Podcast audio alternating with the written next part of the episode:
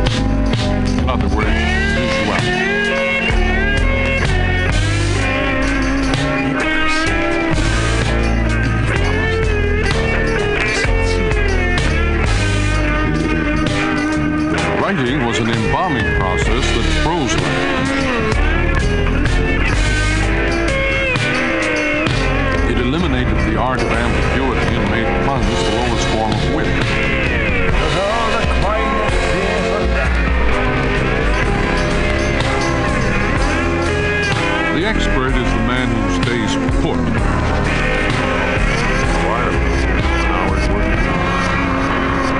Writing destroyed word linkages. The simultaneous interrelation between many levels of meaning Marshall of the word himself, had to be uh, sacrificed says to that keep all he's doing is a describing on one level. Uh, The word also became the static symbol, applicable to and separate from that which is symbolized. should do about It now belonged to the objective world. It could be seen, was a thing.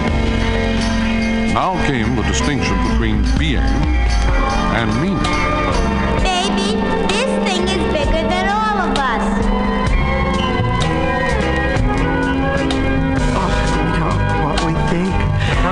Marshall himself uh, says that all he's doing is describing.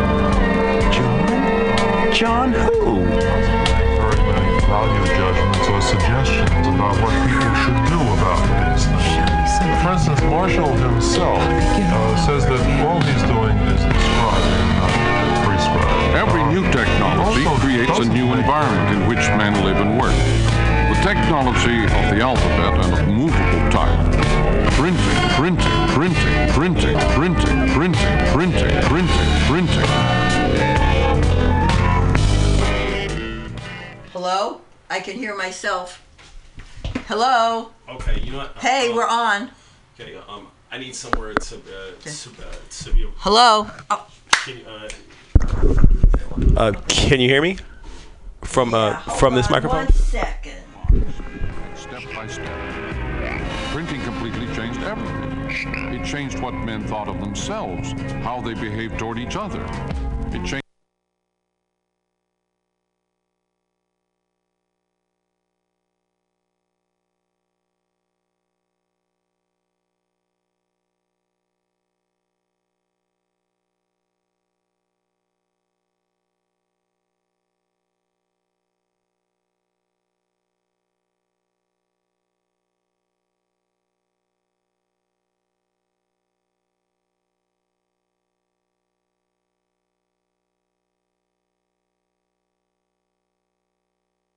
Okay, now do it. Hello. Okay, I can hear myself. Hello. Hello. Okay. Yeah.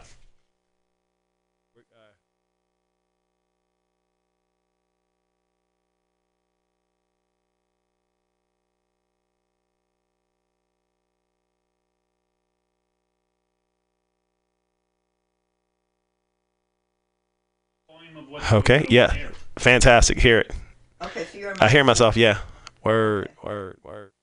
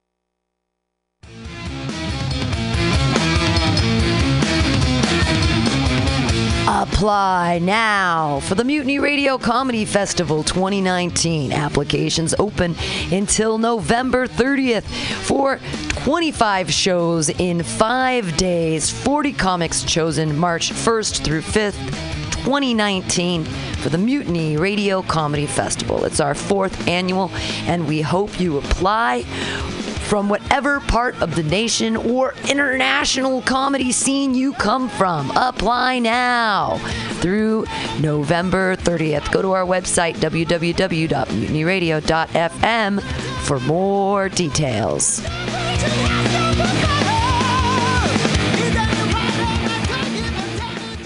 Aloha, mutineers. Stolowitz here. People ask me, Dave, why do you spend so much time listening to MutinyRadio.fm? Well, the answer's simple to me. It's the love I find here. We've got so many great programs here. There's something for everybody, surely. Well, maybe not the Hitler crew, but you know everyone else. Let me tell you about some of my favorite shows here at Mutiny you may not have heard about. Labor and Love with Bill Morgan is every Saturday, 10 a.m. to 12 noon. Bill is passionate about labor, jazz, and solidarity, and he tells you how it is. No BS. If somebody gets a dollar they didn't work for, someone else worked for a dollar they didn't get. I always learn a lot from Labor and Love. It's educational and inspirational. The Common Thread Collective is every Friday from 3 to 6 p.m. with legendary octogenarian Haight-Ashbury activist Diamond Dave. With help from his friends, Dave talks news, wisdom, progressive activism, and spirituality. There's also open mic time for music, poetry, and stories. Comics got to hold off till happy hour, though. Oh, and check out Flat Black Plastic with Scott Walker, Saturdays from noon to 2. The title says it all classic vinyl albums with no apologies. Great stuff! You can listen in live to these fine programs on mutinyradio.fm or download the podcast at your convenience on Apple iTunes. What a deal! Authentic, real San Francisco love. That's what keeps our ship afloat.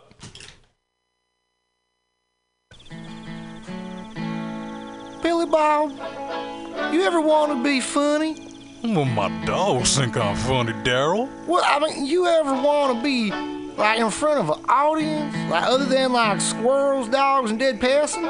Oh, shit. From time to time, I've given it a thought or two. You know, if you go to Joke Workshop, there's more than two peoples paying attention to your jokes, and they ain't even gonna be jerks about it. Daryl, are you serious? I can get people to listen to my jokes? And they'll even say nice things, dude, before they tell you how to get improvements. No way. What is this dag nabbit thing called? It's Joke Workshop. Joke Workshop? Yep, every Monday, 6 to 8 p.m. on the Mutant Radius. So you're saying I could tell my jokes every Monday from 6 to 8? That's what I'm saying. It's the Joke Workshop Mondays, 6 to 8 p.m.s at the Mutant Radius. Yahoo! Are you tired of swimming through a sea of podcasts? Are ye on a raft without a paddle? Well, gather around me, sea dogs, and get aboard me pirate ship as we set sail for the seas of mutinyradio.fm. From there, you can captain your own pirate ship as you sail through over 44 different shows for all of your listening pleasures.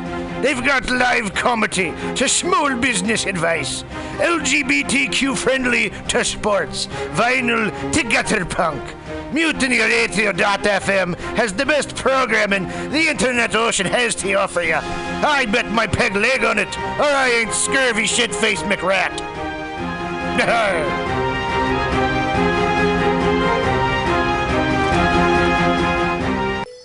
For all your space chicken sci fi comedy non political humor needs, go to Tim.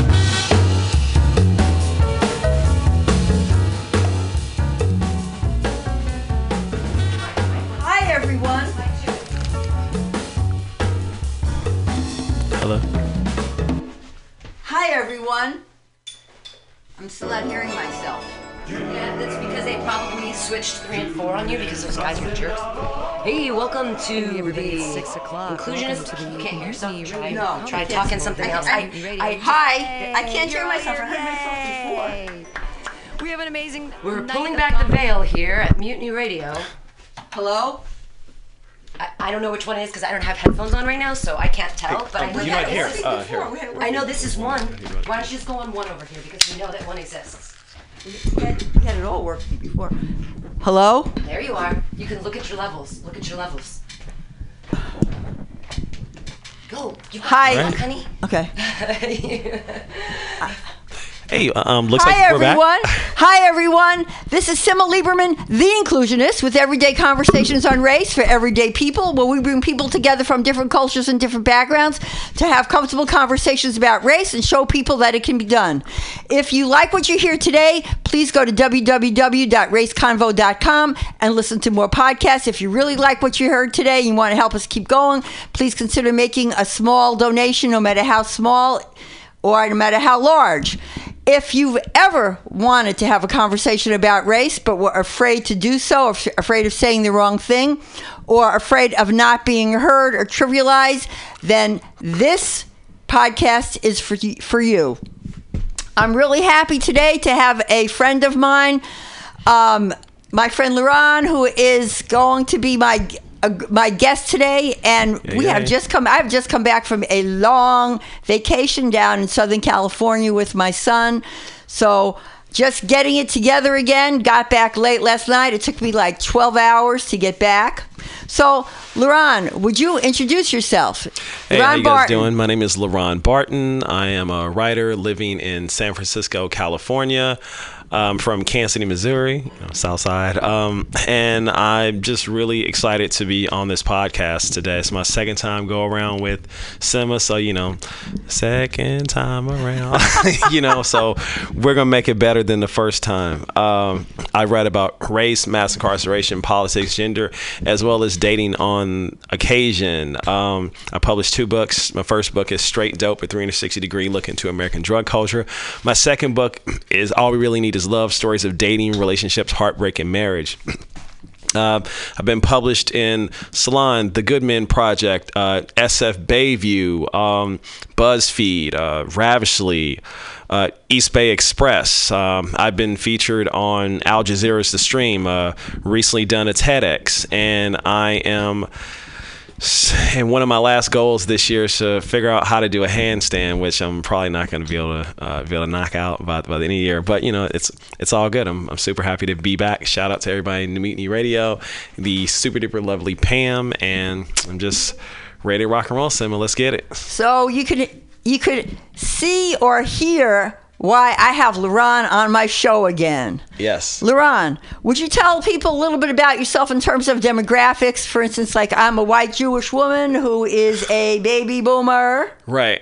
Well, um, so I am a uh, six foot two, like 198, 205 black male. Uh, uh, man, like, um, gosh, uh, demographics. I'm um, heterosexual. Uh, I, um, I'm a humongous uh, Derrick Rose fan. Uh, I still love the Niners, even though I don't watch football these days. And uh, the best portable food in the world is a hamburger. That's uh, what. Uh, and what else would you like to know? So, LaRon, since we talked, I don't know, about a month or so ago, Yes, yes, ma'am. do you still think it's important to talk about race? Um, so I, I think race is the most incendiary topic in just in life and in culture, and I and I feel like that.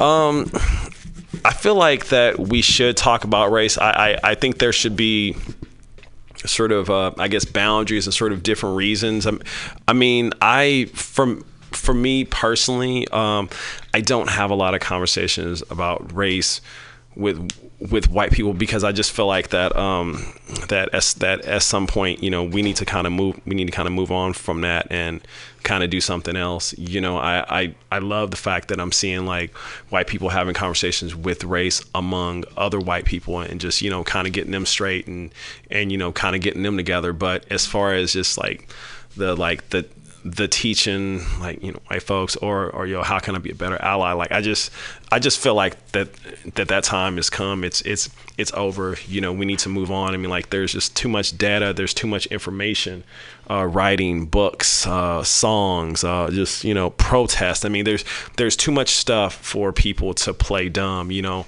my grandfather once said there's no excuse for ignorance. So yeah.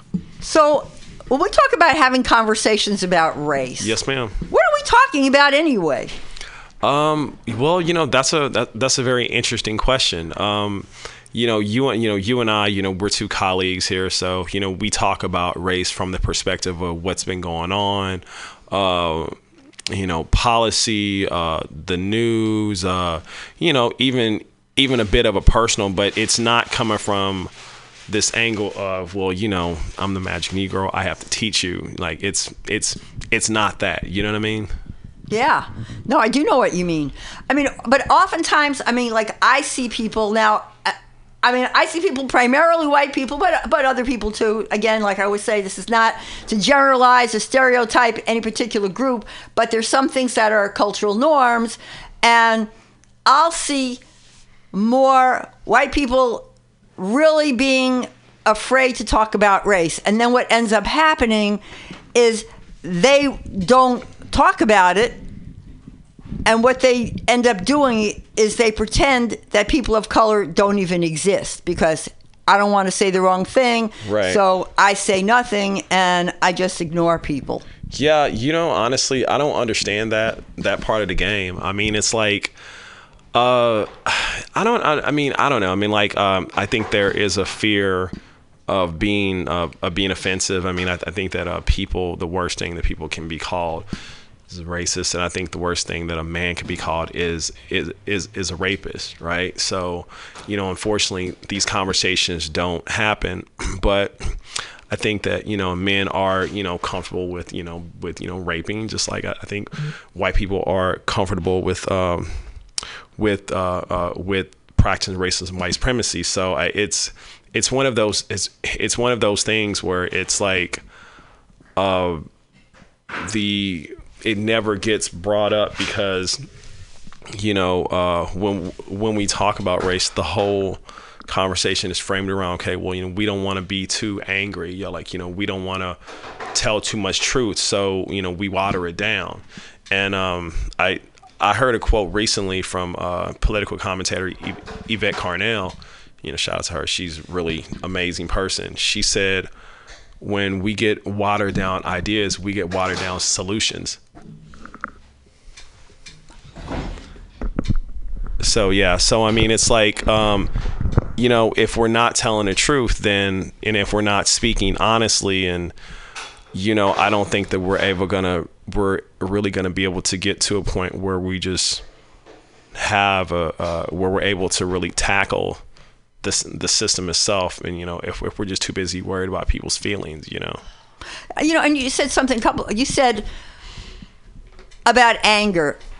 Right after Obama was first elected, I actually was contacted by CNN and they asked me what I thought about Obama. Should Obama be more emotional? Would he be seen as angry?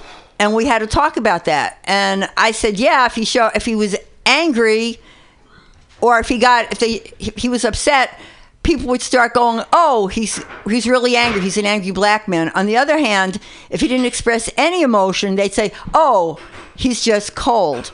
Right.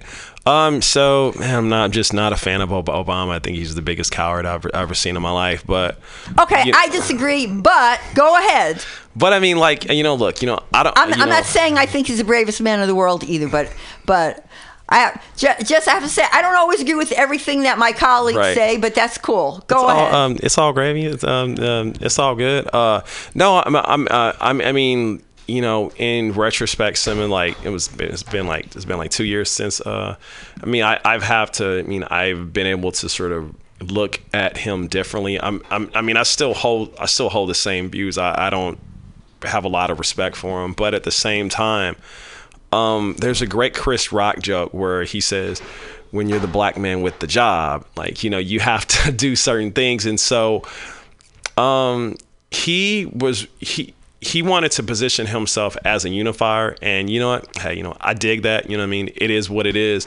But I think one of his major uh, one of his major failings is, is like he did not he he he didn't give up on on that right and at some point you know you have to sort of you know give up uh give up on that i mean uh you know like my father knows him and, and you know, we, we were talking about him a couple uh couple months ago i said you know i don't want to like i i don't want to meet him. I don't even if you know and if i did meet him i don't i don't even know if i would even shake his hand. You know, and he said the problem with Obama is that he he he didn't want to piss piss anybody off, and you know to make an omelet, you know you got to break some eggs. So, you know whether he you know if he shows too much emotional, he's I'm sorry too much emotion, he's gonna be too angry. If he doesn't, there there's gonna be another problem. So it's like you know you know you can't win. So if you look at it from that perspective, uh, Simon, and be like, you know what, there's there's really nothing that that I that I that I can do. I'm I'm just gonna move the way that I want to move. You you know, and that's one of the things that that's one of the two things that I really respect about Trump is that Trump is like, look, huh? Trump is like, look, I'm not the yes. Trump is What, what, what, what you say you respect about Trump, or you just think that he's what he's doing is right for what he's doing? Um, so I think he's a horrible man, but two things that I respect about him is uh, is that he's going to do what he wants to do, and he's very transparent. You know, Trump, he's not a politician, right? So, you know, the the Democrats, whoever, you know, they're still trying to figure out, oh my God, how did Trump win win win 2016? And and and in my and in my my opinion, it's not that he was a racist. Not that's I mean that had uh, that had a lot to do with it, but just that he's not a politician. So when you have politicians, they're gonna double talk, and and, and if you notice, they never really answer a, a, question directly, right? It's always like, okay, well, you know, I'm, I'm trying to move around the question. I'm, I'm trying to do this. I'm trying to do this, that, and a third. But it's like with um with Donald Trump, he's just straight to the point, and people people can't. What do you uh, mean by straight to the point? well, so what? So what I mean is, uh, it is is like if you would have asked some asked somebody, say a more seasoned politician, somebody like a Bernie Sanders, or you know, I, I think Hillary Clinton was a master at this. She would never give you a direct yes or yes or, or, or no answer, right? She kind of like be, well, you know, we have to consider this and with this and blah, blah, blah. And it's like with Trump, Trump is like, no, we're going to do this. Yes, we're going to do this. And for a lot of people who don't like poli- who don't like politicians because a lot of them compromise with Trump, he's not really compromising. So Oh no, he's not compromising. He's not compromising at all. Right. So I mean, with that being said, so like you have to look at the way he's moving, and he's like, and, and he's doing exactly what his base wants him to do. That's probably the first time I've ever seen a politician do exactly what they uh, what they want uh, their elected of, official to do. And and I mean, he's just beyond terrible, but at least he is. He's look, his folks, you know, the the Republican base. oh yeah, his people. His people are extremely loyal to him. and and they're excited because he's because he's living up to them to them, to them promises, man. And like so that's why like with you know, like yeah, like the Grand Wizard. wow, you know what I I'm mean? sorry, we I got to just go there you know. early. Damn, damn, Sam, like um, it's it's not even ten thirty. What's going on? We already uh we already talking about like the grand the grand wizard here. Well, I you know I I have my disagreements with Obama. There's nobody that I the only person who I think would be a really great president would be me. oh oh my god, totally. But on, like- I'm not. Nobody's voting for me, and I haven't you know started what? Listen, getting like, elected if, yet. If you wanted to, uh, if you want to start a campaign, I uh, I campaign with you for for real. Like you come on, like a uh, super super smart chic woman who just has lots of ideas and who does yoga. Come on, like you know you you. You can't get any any more forward than uh, than than that, right? Well, I'm older than you, so I could start out by I could be the president, and then you could be the vice president. and You could take over since you've got a lot more years. You know what? Uh, uh, no, uh, no, thank you. I'm I'm, I'm good. I want, but I want to go back to the whole emotional Right. About being angry. Something that I was thinking about, you know, because I, I, I think a lot about cross race conversations about race, cross orientation, conversations about sexual orientation. And you know, I'm a big I'm a big believer. At the same time, because I think people need to know each other. Absolutely. And the time has to be right, and the conversation has to be right. And then I have to look at, well, what are we going to do now? Because Right. just talking is like, blah, blah, blah, blah, blah. Aren't we sweet and fun? No, but we need to be able to get into solutions. But I think we have to build a foundation. But something I was thinking about, um, and has to do with seeing people, at, you know how like a lot of times, um, you'll have like white people who will interpret, try to interpret for a person of color, like a person of color will be angry, and the white person will kind of go, oh, well, you have to understand what they've been through, blah, blah, blah, blah. Or I'll see that like with a straight person, like a gay person will be upset and they have to say, no, you have to understand. And then they try to go, oh, calm down. Or I'm a good white person, so calm down, angry black person. But, but I was thinking about roles and about roles that people play. And this is what got me thinking about this. And it, it started, I mean, it might be something I, I already thought about, but I thought about it in a different level. I was on a conference call, I don't know, about a, um, uh, recently, and I was the only LGBT person on the call. And somebody on the call said something that was homophobic. Oh, And- word? What, did, what did they say? what they said was they were talking about religion and talking about how you know their religion was right and people need to understand why they have strong thoughts about homosexuality and while they would allow somebody who was homosexual using that word into their church they probably wouldn't allow them to speak Wow. Just And they equated so, it- So you can be a visitor, just not a participant. Right, and they and they equated it with alcoholism and sex before marriage. So Are, are I got upset. Now, what happened was the other people on the call, and it was about diversity. And we were talking, uh, and it was about diversity. And these people are like diversity champions. They're really cool people. But, you know, everybody sometimes misses a mark. So and since that wasn't the topic that we were actually talking about, the topic was not about LGBT, but that was just kind of, she threw that in. And I said it was a bigoted statement, and she got Hell upset. yeah. She got upset. So then afterwards, the straight people were mad at me Wow, for saying, real? yeah, that I shouldn't have called her a bigot and blah, blah, blah, blah, blah. And I said, look, I did not call her a bigot. I said it was a bigoted statement. Right. And afterwards, I was feeling bad. Oh, you know, I started feeling like, you know, I'm the bad lesbian. I'm the bad, you know, I, I'm, I'm the juvenile delinquent. You know, brings back all that other stuff when I was like a juvenile delinquent type. And then I, I called some people. They said, no.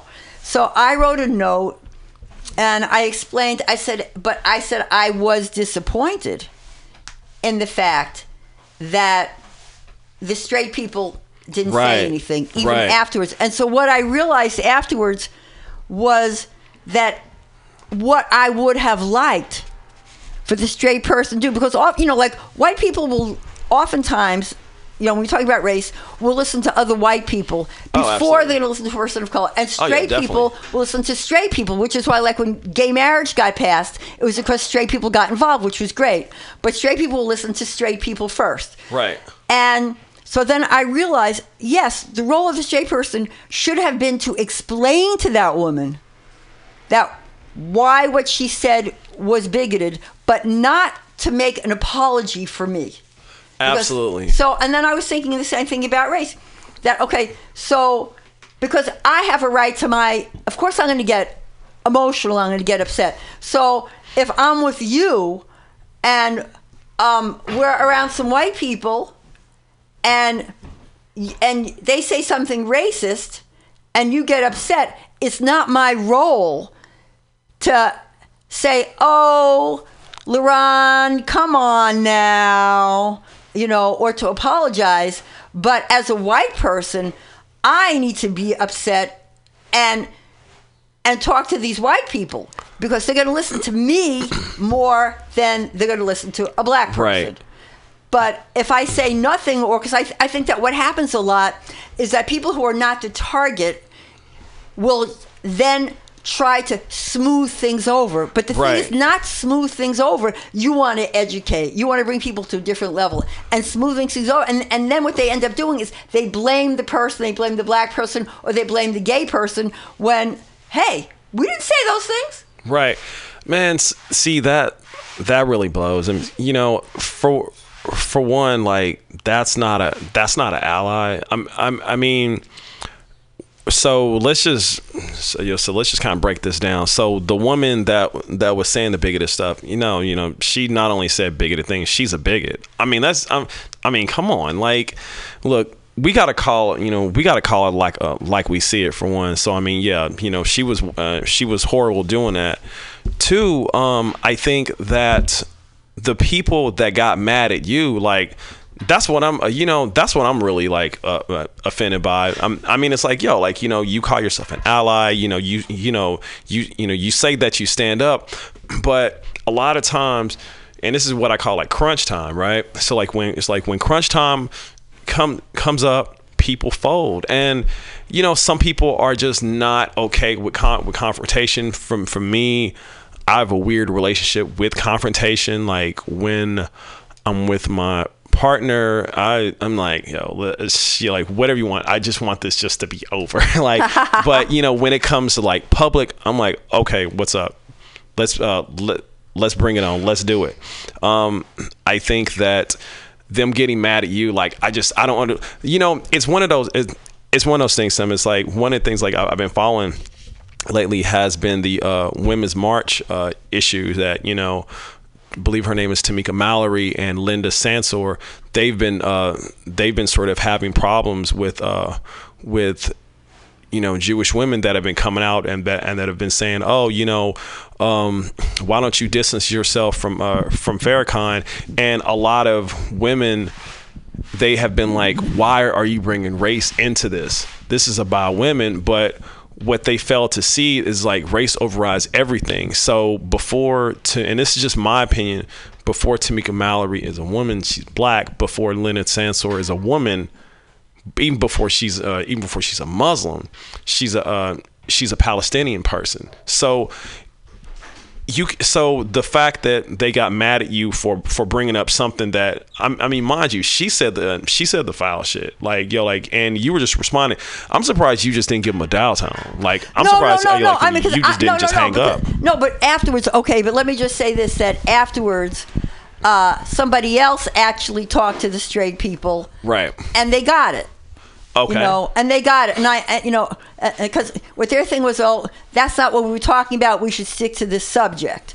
Um, so, you know, they were in a linear thing, whatever it was.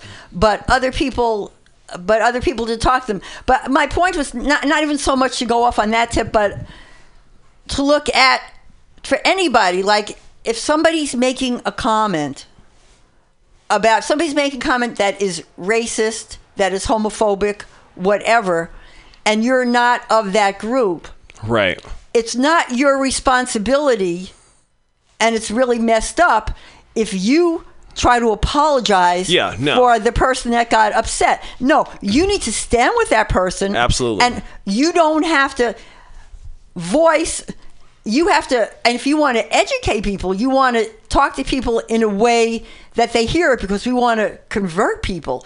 But at the same time, I have seen too many times when people will try to apologize who, who say that they're allies and what they end up doing because they feel uncomfortable they Right. don't want the other person they don't want like that other white person or the straight person to be mad at them but if you really uh, oh. stand for oh, something well. you have to take a stand Absolutely. you know i mean and i think that there's different ways of talking to people too yeah no like um I, so the way that i feel like it is like if but don't apologize for No, like uh, no, like for one, like you know, I don't, you know, look, I don't want your apologies. A, B, I think that it's cool for you to stand up, but if I'm there, I I can handle myself. I mean, some. So the thing is, is like you know, say you know, if I'm the only black person in the room and you know, it's just a gang of white folks, and someone says something, you know. Uh, that could be perceived as being racist. Some black people just will not uh, will not say anything because they don't want to make white people Yeah, feel and- or they're the only uncom- one. They're the exactly only one. So it's like they're like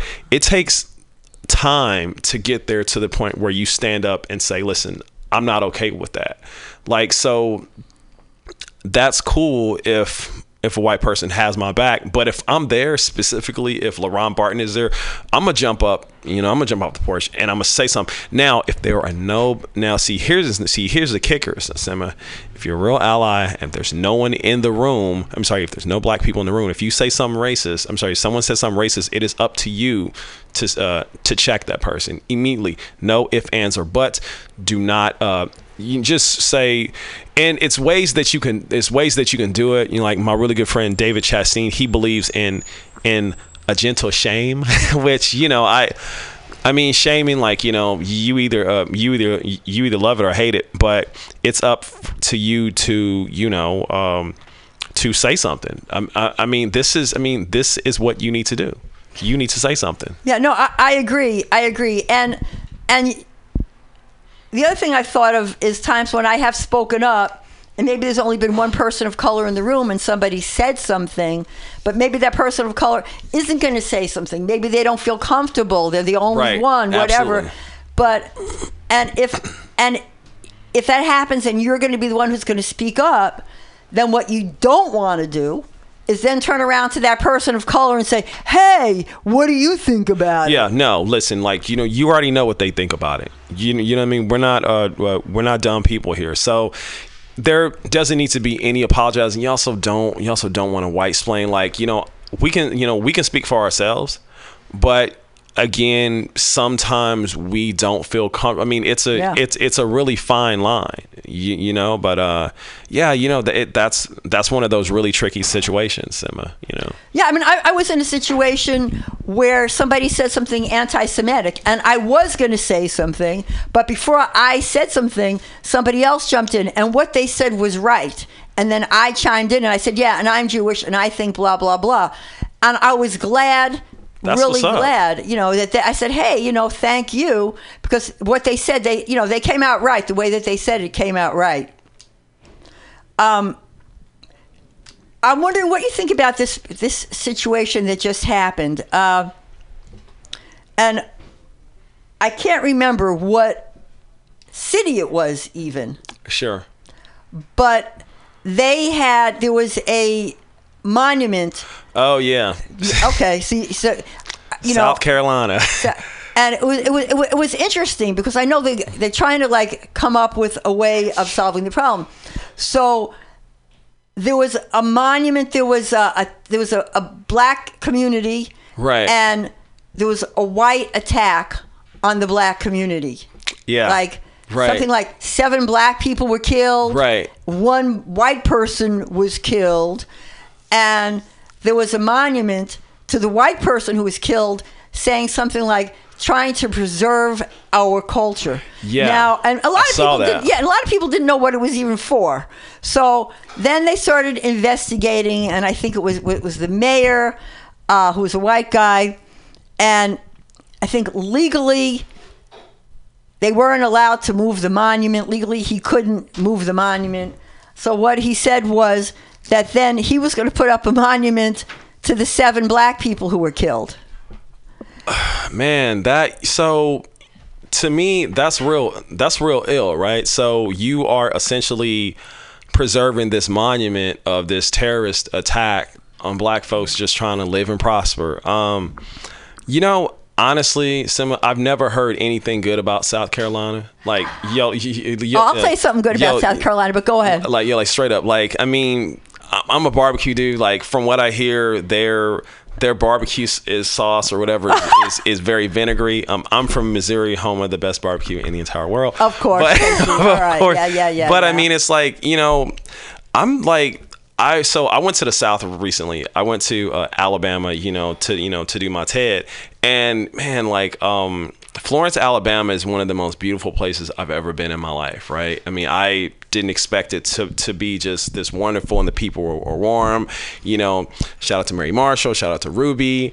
Um, and just you know everyone was just was just wonderful but just south carolina i mean the fact that they still have that monument up is just like wow i'm, I'm i mean so we're gonna ignore the seven people seven black folks that got killed and and, and again they're they're just trying to just build up their own community you know wasn't you know wasn't anything that they were doing. They were just living. And so the fact that it's protected by state law i mean that's just i mean i'm i'm you know i should not be surprised because i mean you know these things are so commonplace. I mean tearing down these statues. I i guess that what this this official is proposing to do. I, I guess that's the only that's the only way to really rectify it. I mean, you can't tear it you can't tear it down, right? Because let's say someone tries to bulldoze it or just Yeah. you know some brave soul decides to deface it or just destroy it. They're probably going to erect it again. That person's probably going to face some time. Yeah. So, um, I mean, look, I, I, I again, I don't know why people live there, man. I mean, it's it's it's oh just my it- it- goodness! it's just some Okay. spots. Like, I I've worked in South Carolina, but but I think it was an interesting because he was saying. I mean, this disagreement, but he was saying, well, if if I have to keep up this white Right. monument, then I'm making seven monuments because we're going to do a monument for each black person that was killed. I think that's dope. Like I'm like uh, I'm I mean look, like you know, I would prefer it it to be down. Yeah. But again, like that's I mean, that's a good that's what we call in in in IT a good workaround. So I just feel like that at the end of the day, you know, that's that's all that we can do. I mean, it's it's a shame that you know, I mean, that's a I mean, that's a white was a white supremacist racist monument and and and and, and it's still and it's still standing. So, you know, if you want if you want to change the um, the outlook or change the perception of your state, change perception of your city, you don't have those kind of things still erected. There, I mean, some people will will say, "Well, LaRon, we need these statues to be up to remind." People of how things were i'm like Yeah, you in a museum. Put Exact- it in a museum for history. exactly put it in a museum you can you can You google don't want to erase history. no, like you know, it's not about e- uh, erasing history. It's just about righting. It's, it's about righting wrongs. Like I do think that that those kind of relics need to be in in, in museums and places. And, and, and plus, like if you're pro America, right? If you're pro country, then why are you siding with traitors? Because that's a Confederate monument, right? So, uh, so it's like, yo, like, why are you like, um, uh, um, I mean, why, like, the Confederacy lost? Like, they were, they were, uh, they were rebels. They were infidels. They were on the wrong side of history. So, if you're supposed to be pro America, then you are giving it up for people who lost. Like, I don't run around here like you know cheering losers. Like, yo, I'm, I'm sorry. I, I just like it. It, Well, it just boggles my, wait, boggles but, my, but, my but, mind. it, but it's also it's also a bigger issue. Um, I think that the idea of then he's going to have seven monuments. I thought, well, that was that was pretty creative. I mean, some people were saying no, we need to tear it down, but for right now, and also it opens up the conversation. But I have to tell you that I have done a lot of work with different clients in South Carolina. I've met Really? some completely cool Some- people. Some really awesome folk. All right. Well, you know what, Simon? You know, I will take your word for it. because- If they are cool people down there, I'll. Yeah, I mean that's I'll the thing. You California elitist. Shit. You know, I'm from California. You're, Wow. you'll be- you're from Missouri, but you're not really from Missouri because you know have become listen. a Bay Area intellectual Oh my! elitist, Oh wow! putting down people uh, who live in the South. I you know swear. What, uh, uh, you, yeah, you know what, Pam? Uh, if uh, if I'm taking Pam? offense to that, then I know you are taking offense to that. Come on, like just. There's nothing cool. I'm- I, mean, name. All right, I want you to name for every two things that you name that's dope about, about South Carolina. I'll name thirty that's dope about California. Get, come on, give me one. And it ain't the weather. Well, wait. I mean, I, I there's been a lot of civil rights marches. There, I mean, I had I met some great people. I had some great food, and I did a lot of work in diversity. I mean, I had companies call me. There's some really good. I have some really good friends down there. So, but hey, once you're in a California elitist, it's hard to you know it's hard to break out of it. It becomes you kind of get Well, a you know, bit stuck in I. I mean, look, like uh, growing up in Kansas City, Missouri, like I always wanted to come to California because I mean, I seen the weather, I seen the beaches, I seen the women, and I was like, yo, this is where I have to be. And so it's still, I mean, California and like the Bay Area is super expensive, it's sometimes a little corny, but it's still an amazing place. Like I'll, you know, I'll die in, in, in California. I'm, I'm not, I'm just, California is magical. It's, I love it. and I, and and there's some very strong there's some very strong anti-racist movements there. I mean, people think that South Carolina or you know it's like just all a bunch of white people, and this I mean the, the SCL what was it Southern Christian Leadership Conference. The um, I mean Morris Dees is down there. There's a lot of really Morris good- Dees is a really good man. Like, you know, like you know, uh, you like Morris Dees. He's so all right, cool. One uh, one great thing ab- uh, about South Carolina, Morris Dees. All right, you know, I I'll give you that. Now is he in South Carolina? Uh, I believe, I believe so. Oh, okay. All right. So, yeah, it's South Carolina, white monuments. All right. Let's here's two other things that have happened. Three things that have happened, maybe four things that have happened. Uh, the mall in Alabama where there was the shooting.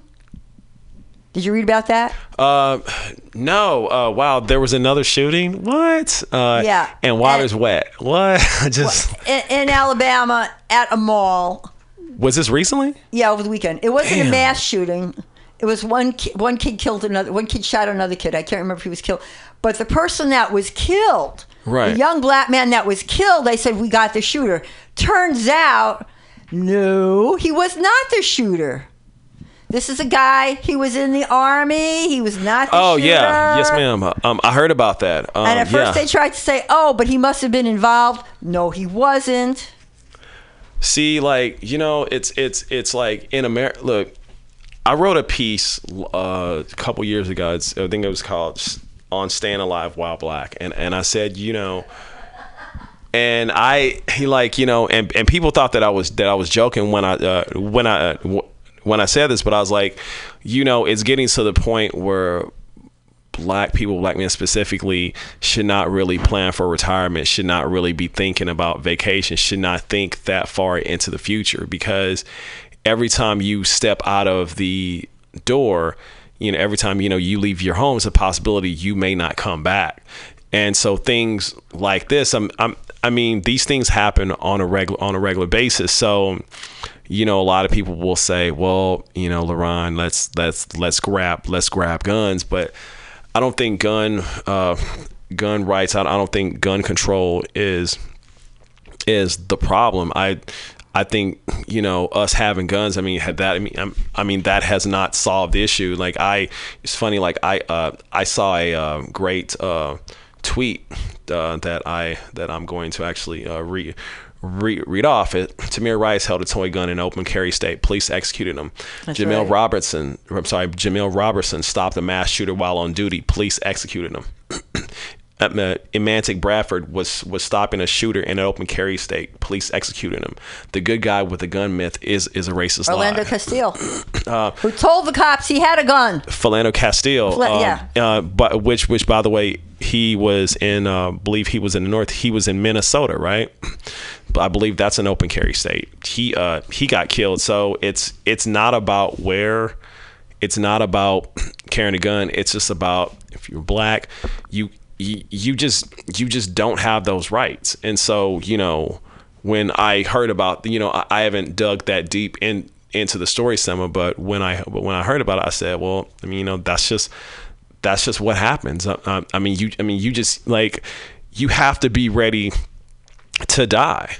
I mean, that sounds very grim, but but it is 100% real.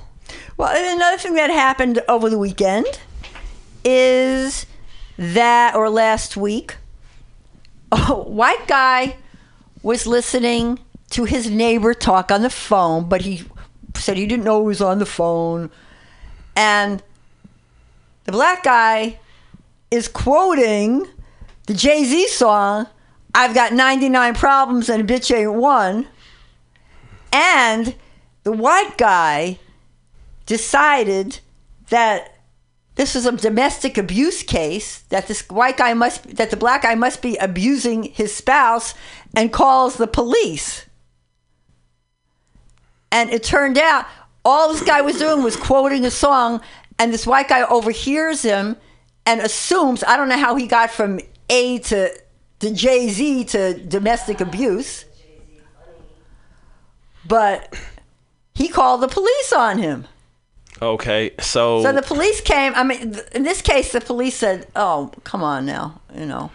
so the guy all right so let me get this straight he was in his house Yeah. right he's just he's he's he's listening to the black album which is a phenomenal album and this other guy this other fellow he's he's no, no, he wasn't listening to music. He was just on the phone talking. He's just he's he's just so like I do this with I do this with my little brother. He's my best friend in the world. I do this all the time with uh, with uh, with Brent. We will just go back and forth, quote you know, quote quote lyrics. So the other guy, he's he's ear hustling, which is just slang Yeah. for just you know like listening to like other people's conversations. burglarizing the conversation. Exactly. And so he calls the police. I mean, I, I mean, look, you know, I, uh, again, so, So- this is this is what this is life. This is life while black. This is uh again, this is what this is what this is what it means to, to be black. To uh, be, because what because what this is, Simmons, is actually a, a deeper issue. You are always policed. Like, not only are you always policed, but there is a there uh, there is a a desire for control. So, you know, at this point, I, I mean, the only good that can come out of these uh, out of these e- examples is, is that this is further proof that this is a systemic issue because it's not because look these uh when they happen in these mass numbers it's no longer an individual choice right? It's systemic. It's okay you know there is a culture of this of of, of this happening. Now some people will, will deny it say these are isolated incidents but but but when, when you have a hundred isolated incidents i'm just using an arbitrary number then that means that it's not an, an isolated incident any anymore. That that means that you know it's 100% real. Well, it's like remember when you were a kid and they would connect the dots? Right. And have and then you'd have like a a picture. hmm Well, there's a lot of dots. It's a lot of lot of dots I mean, there's a lot of dots, and you know, I mean, let's talk about that for a minute. That um, oh, my chair's just squeaking away. it's a little squeaky it's all good though L- let's let's talk let's talk about that. Like being a black man and being endangered. right So, what are the times do you think, do you feel like most in danger? um, and besides, like every day, but I mean, you know, like you know, like situations. Gosh, you know that. Uh, uh, gosh, that's that's that's really it's a really in, really interesting question. Um, what are is like the times that I feel the most endangered? Uh, probably driving. Yeah. You know, because I mean, like you know, the the Gestapo, aka the police, can, uh, could just stop me and just you know injure me. Uh, I would say if I am in what I would like to call a, a bro bar, right? Like if I'm one of the own, if I'm one of the few black folks in a in a bar where it's just like a lot of testosterone, a lot of drinks are are being consumed. Like uh, if it's a Saturday night in the marina, like yeah, like I may not come back home. I mean, because you know, uh, I I joke about this, but these situations happen where you know white guys can uh, consume liquor they start they start to get angry and they just you know find a first black person and they just beat the crap out of them um you you you know uh when it's funny because uh, you know again going going back to I didn't feel any danger while uh, while while I was in Florence, but like I felt danger. I didn't.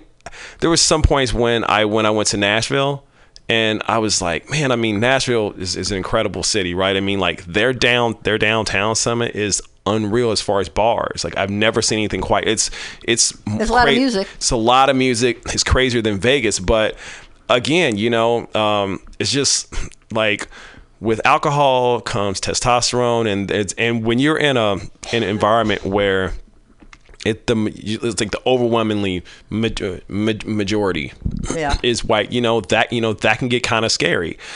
I mean, I just it's one of those things now where like I've really had to like watch watch myself, right? I mean, you know where you know where I had to say, okay, you know, let me let let me be a bit more careful here. Like, you know, let me really pick and choose the places that I that that I that I go to because when I was in Kansas City, you know, when I was a bit more naive and you know, I would go to, you know, I would just go, I would just go anywhere. I mean, I, I knew there were some places that, you know, okay, maybe, you know, you shouldn't frequent, but I would just go almost anywhere. And looking back on that, I'm like, man, like I, I put myself into some really hairy situations, you know, um, also, um, you know, it's one of the other things that I, f- I feel danger from is like, um, when I, so I'm a, so I'm, I'm gonna keep it all the way live here um, when I am having a meeting with with a woman, particularly a white woman, I won't be in that meeting alone. There there has to be a witness there. And you know, this is just be- because of the fact of the the history of you know false accusations, you know, of rape or or of sexual assault or attack. And this is not only just for, you know, black men. I mean, I think this is just for men period you you know um uh, uh, uh, uh, one second. Like i think that uh people got mad at mike pence you know i'm sorry uh, vice president pence when when he said i will not have dinner with a woman alone. And I, and I thought that was some of the realest shit i ever heard because that's real. That that's like look i don't want this to be any kind of improprietary. I'm married. I'm an, I'm an elected official. I can't have that happen. So but just strictly like for me like you know we won't be in a room alone together. Like I'm, I'm I mean, you know, all I mean, Simma, I know you, you know, we're good peoples, but just I you know, I try not to let that happen. I'm I'm sorry, man. I mean, it's like you you, you know, I I think that I think that black men should really uh should really take should really take heed to that. And uh, and I think that men and men in general, man, like, you know, times have, you know, times well, times have changed and we need to be more cognizant of that. You you know, I look, I don't blame women when they're walking to their car and they got their keys in a in her hand like a uh, like a like a weapon. Yeah. Because I mean, you're like, who are they afraid of? I They're got I got my keys in between each finger. see, so I I, you know, Sim was ready to strike. You know, you know what I mean? And when I was going when I was going from New York, I have to confess, I used to carry a lock in a sock. that that's real because it's because like the danger is real so i don't so i don't blame you know when like my mom would always say you know like when she would go to her car she would check the back seat right Always. and i'm and and it's like i was, I was like wow ma- Always. M- matter of fact, you know what? I'll uh, I'll tell you this. Tell you this story. A former friend of mine. She's a um, she's a college professor, and you know she's talking to her class, and and they're talking about what they're gonna do uh, for the for the weekend. And she's telling this class like, well, you know, I think I'm gonna go rock climbing. And so one of her female students asked her, well, well, uh, well, what, uh, what are you going to carry? Uh, uh, well, what are you going to carry to protect yourself? And the men in the class, they were like, they were dumbfounded. They were like, "Yo, like, what are you? What do you need to, uh, what do you need to protect yourself from what?" And my former friend said, "From, uh, from you." Like, so if, so that's, so that's why I, I, I think I, as a black man, like, I, I empathize with that because it's like, you know, when I, you know, when I go to these places, like, you know, my spidey senses are just, I mean, I'm just, Yeah. I'm just at alert. Like I'm looking for the entrance. I'm, uh, you know, I'm just sort of like filling out like the crowd. Like, you know, um, I went to, um, got a chance to go to Ireland for my birthday, you know, for my 40th. You know, I'm I'm a little I'm, I'm a little old. So, I got a chance to go to Ireland for my 40th and it was incredible. Like I always wanted to go to Dublin because that's where uh, one of my heroes, James Joyce is from. And so, uh, Michelle and I, we took a bus to, you know, one of those tourist buses and we got off at the uh, Guinness factory. And you know, the Guinness factory is is is actually in kind of a rough neighbor, rough neighborhood. So, you know, while you know while we were you know uh, on this bus, you know, some kids from the project started like throwing stuff at the at the bus. So like the the bus wouldn't the bus wouldn't bus would not stop. And so you know, I I just like whenever I go to a city cinema, I'm like, get me out of the tourist area. I want to see the I want to see the uh, the real Dublin, right? So we got a chance to go to this neighborhood called the Liberties, and you know the Liberties, you know it's it's it's a real like you know, like you know she's playing you know shit is real there. So we go into this bar. I, I never forget this. We go into this we go into this bar and I'm looking at everybody. You know, I'm checking their I'm checking their temperature. You know, it's just you know some real good folk. You know, drinking, having a good uh, you know having a good time. Like it's a like it's a real neighborhood bar, right? And so you know I. I look at people's tattoos. I look at the, I look at the demeanor on their faces, and you know it was all love. And you could tell that this is an area that is going through gentrification because I'm just sitting here talk, talking to the bartender. I'm listening to the conversation that the locals are having. And all of a sudden, this group of Asian people come in that just, you can tell they're not from the area. And they're like, Do you have Wi Fi? And I'm like, Gentrification is everywhere. But and so when I walk out of the area, so when I walk out of the bar, I see people jogging and people with people with um with uh, baby strollers. That's how you know gentrification is just everywhere. But yeah, you know, it's just you just have to just be careful where you're where you're going. But I would go back to the Liberties in a in a heartbeat because it it it felt it felt like home. Well, uh, you know, I'm glad that I'm glad you had a good time. I've never been to Ireland, but I'd like to go to Ireland. So if anybody's listening, you want to invite Incredible. me, you know, I'm I'm happy to call. please go. take Simma. you know, Yes, listen, the me. nicest people in the entire like just I mean just incredibly nice folk. Just you know, beautiful redheaded women. Just like you know, the I mean, it's just But what I want to ask about though is, did you ever read the book uh, Whistling Vivaldi? uh, I've heard of it. No, I have not though. Okay, it's by Claude Steele. Claude Steele. I've heard the name before. And what he talks about is being a black man in Washington, D.C., Mhm. Knowing that white people, particularly white women, might be afraid of him at night.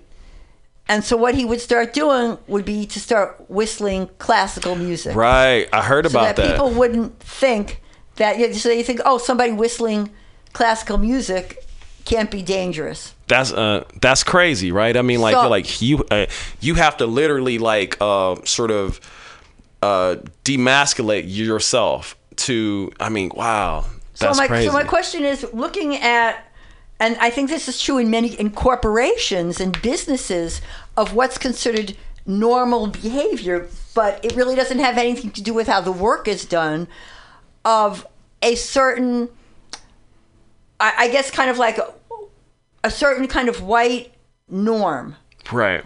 And so that means what? That you have to temper your conversation? Yes. So I Uh, was just wondering how you've been impacted by that because you're black and you're really tall too. Yeah, yeah, you know, You know? tall, somewhat broad shoulder. You know, you know what I mean. uh, you, you, man, wow, that is such a great, such a great question. I'm really enjoying this, this conversation. Um, so I remember there was a past couple of days, uh, and and I, I guess this kind of ties in.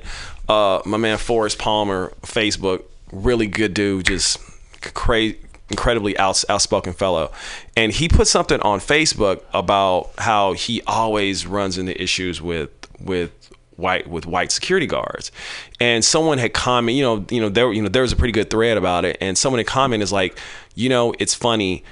Um, black security guards all the all, all they have to be is just tall and male and and and they'll be intimidating there's there's nothing else that they need to do right and so when i am in the workplace um so I have an essay coming out next next next week. It's about code. It's about code switching and just Oh, you got to be on my show and talk about that. I, I would definitely like just basically like I just don't do it any anymore. Um, I think that uh, you as a black male, you have to know. I mean, like you, you have to understand that you are gonna come off as aggressive no matter what.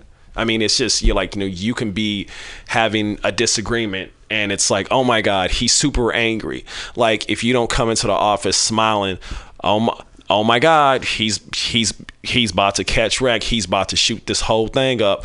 I mean, it's like just your just your presence is intimidate is intimidating like you know like like you know you have to you know you have to cheese you know aka smile you know you have to be you have to have a super positive um, out, uh, outlook. I I mean, and especially the uh, the fact that I am a dark complected black black male. So the fact that I have short hair, you know, when I cut my hair bald, I mean, I'm just you know just super you know uh, masculine, like just uber aggressive person. So, um, you know, there have been there's a there there's a woman.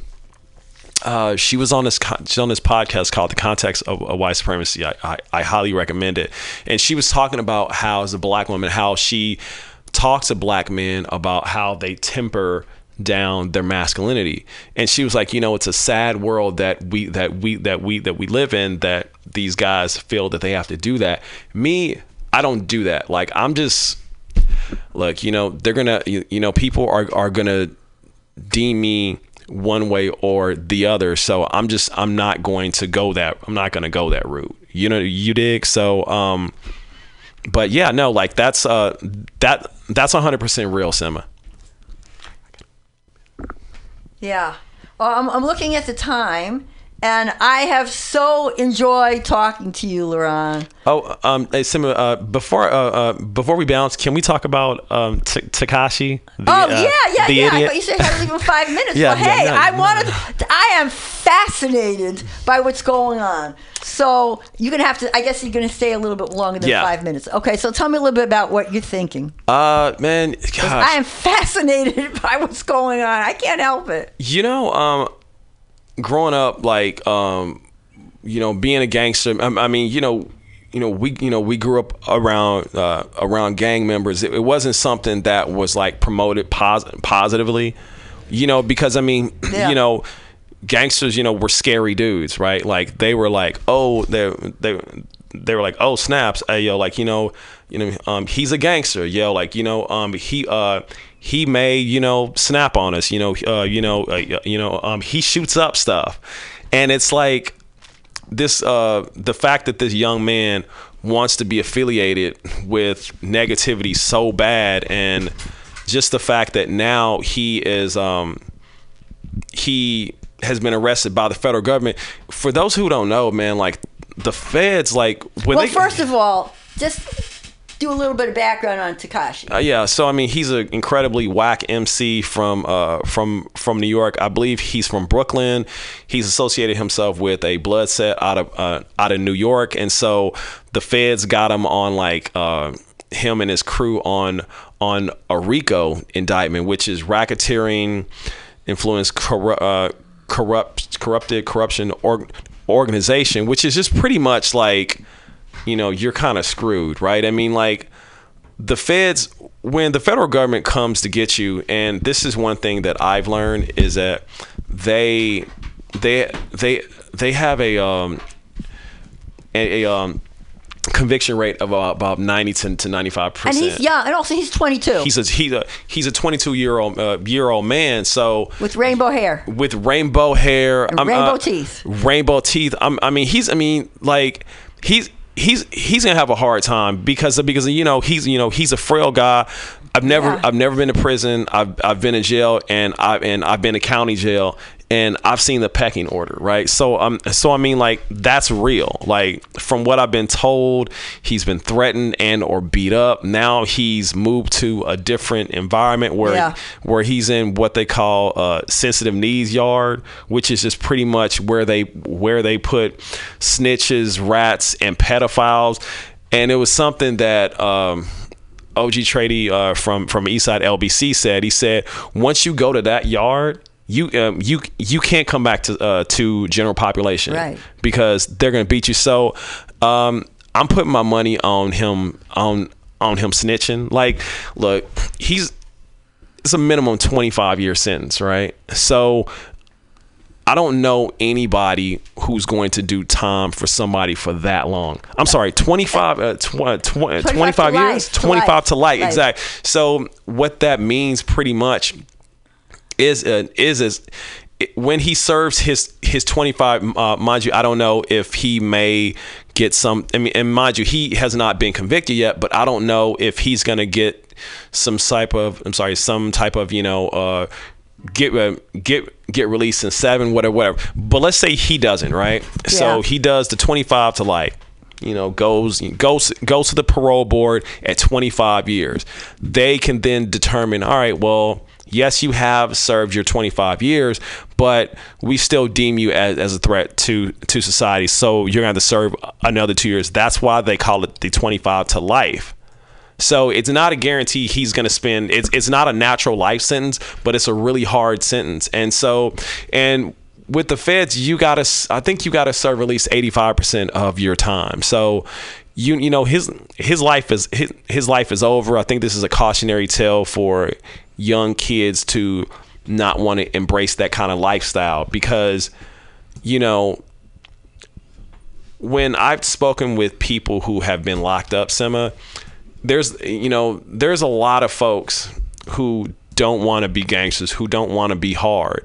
And so for someone like him to embrace that and to you know just have like all this security running you know running and running around with him i mean who wants to live that kind of life so now so so so now you're in a situation where you know you have to either you know, fight the case. Mind you, the federal government has unlimited resources. Like his money will dry up, his money will run out. The federal government their money will not run out. So sooner or later someone's someone's going to um, going to cut a deal and it's just there's there are no winners in this situation, right? I mean, you know, this young, you know, this young man is uh, potentially going to lose his lose lose lose his life, and prison I, I, again, you know, I've, I've been to jail. That is one of the worst experiences in my entire life, and I can imagine prison is worse. So, you know. Well, what uh, I think is sad too. Um, you know, we, we could have we'll have another we'll have another conversation about this because I know you said you got to go, but that he was warned that he felt that this is what he needed to do. I Right. mean, he was already making millions of dollars, right, making all kinds of making money. all kinds of money, doing whatever he wanted. I mean, he was getting pass free passes for all kinds of stuff that he'd done in the past. Yep. And he'd been warned. Fat Joe warned him. Uh, he was on an interview with Charlamagne. Ebro, I mean, Ebro Right. warned all these people that said, "Hey, man, you know, you got to tone it down if you want to really make it to the big leagues. You got." But his thing was, "Man, nobody could touch me. I could do whatever I want." Right. Yeah. Um. When you so this is a thing like it's very having good people around you is very underrated, right? so you have to have people who are going to be honest with you and who are going to keep you humble. You know, uh, you you can't have people that are going to okay every move that that you make because those are not your real friends and so you know we see this playing out in, in real life like honestly um Simma I, I i didn't think that he would get arrested this fast i had a feeling he was either gonna be thrown in jail or he was gonna get hemmed up real bad maybe killed whatever but you know i don't I don't wish this on wish this on any on, on any- anybody. No, he's not stupid. He's smart. yeah, right. He's Be- smart, but he acting fool. because I mean, at the end of the day, like you know, I don't like him. I I don't respect him, but you know, he is a father, and you know, unfortunately, too many young young boys grow up without without without fathers, and But he's got a kid. Exactly. Yes. Uh, yes, ma'am. Uh, he has a kid, and so he's a Oh, kid. Lord. He's a kid having a having a kid. Yeah, and he's so, really a kid. And so it's like at the end of the day, uh, you you just have to just look at it and say, well, I mean, you know, um, someone said play play stupid games, you get stupid prizes. Yeah. That's what that, Really. That's just what it is. Well, LaRon, I Yes, am ma'am. Going to uh, close and say TBC to be continued because I really want you on the show again. I really want to talk again. about code switching too. So, any last words that you would like to say? Uh, just really enjoy being on this platform. Um, hello, Pam. Hi. you know, Pam. Pam's kind of sick, but like you know, she's director awesome. here at Radio She's- Mutiny where we're recording. Go ahead. she's stupid dope and uh no like Simma like you know all you know always a good time I'm like you know and um just yeah I, I just can't wait to come wait, wait to come back y'all take care bye And this is Simma Lieberman, the inclusionist, at Everyday Conversations on Race for Everyday People.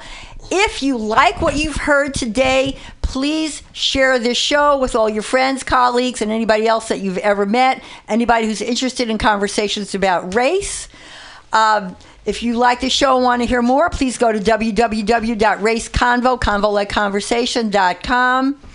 If you want to see us sustain the show because we run the show off of donations, please go to www.raceconvo.com and leave a message.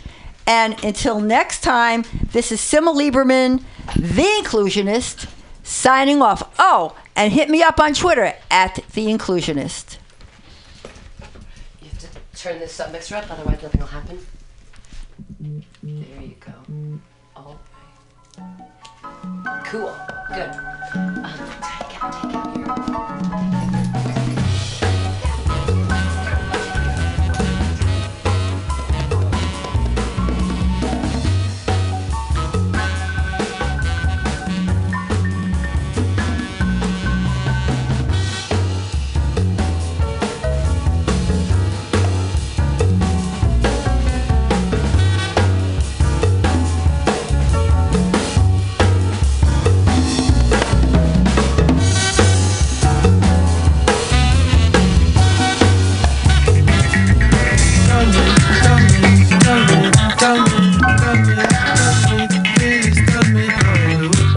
You look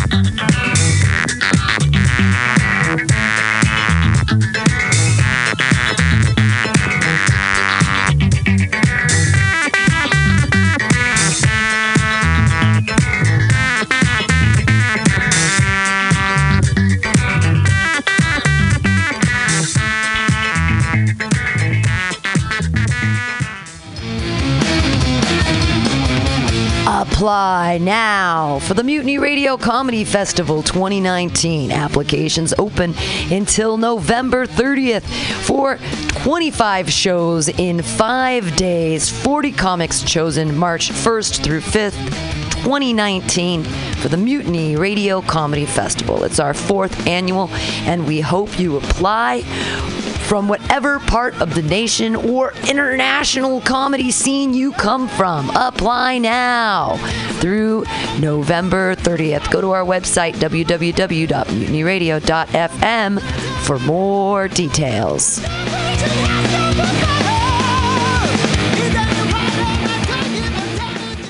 Aloha, mutineers. Stolowitz here. People ask me, Dave, why do you spend so much time listening to MutinyRadio.fm? Well, the answer's simple to me. It's the love I find here. We've got so many great programs here. There's something for everybody, surely.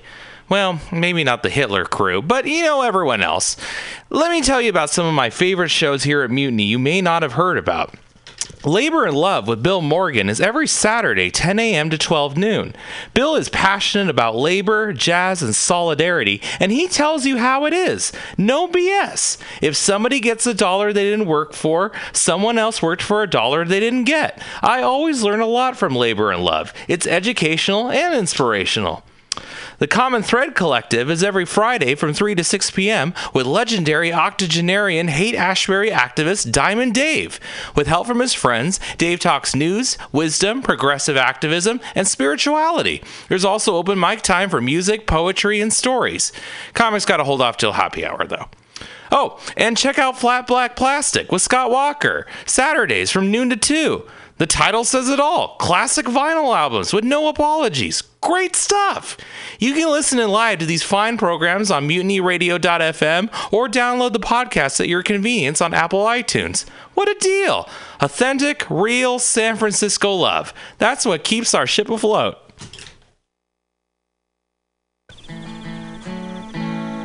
Billy Bob, you ever want to be funny? Well, my dogs think I'm funny, Daryl. Well, I mean, you ever want to be like in front of an audience, like other than like squirrels, dogs, and dead peasants? Oh, shit. From time to time, I've given it a thought or two. You know, but you know, all I get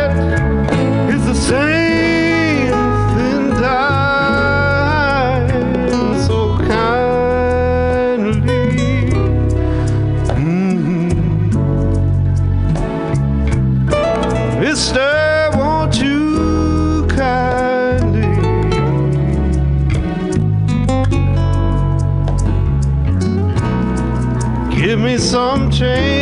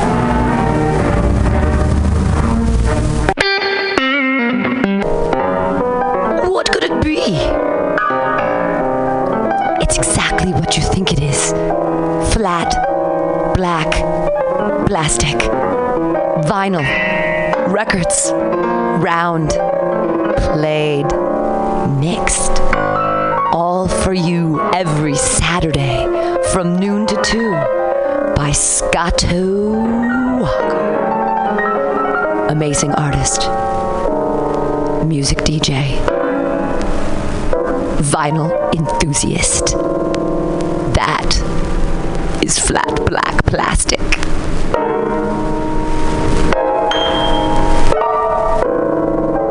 My name is Breakfast, and I'm running for Chancellor of the United States of America.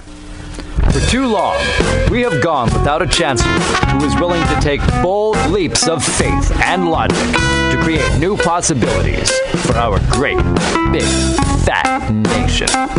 As your chancellor, I will balance the budget on the head of a pin, give entertaining speeches, have scandalous affairs, write strongly worded letters to unpopular foreign leaders, look good on camera, end all hunger, crime, abuse, war, disease, disasters, sadness, depression, oppression, repression, suppression, transgression, obsession, expression, impression, regression, and digression by signing pieces of paper that express my disapproval of such things.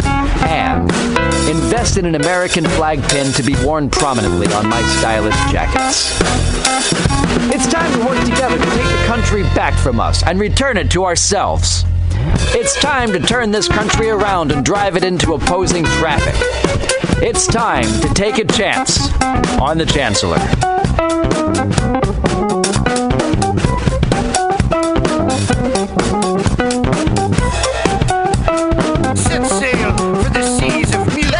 mutinyradio.fm. From there, you can captain.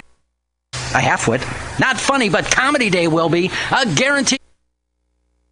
Yet anyway. Yeah.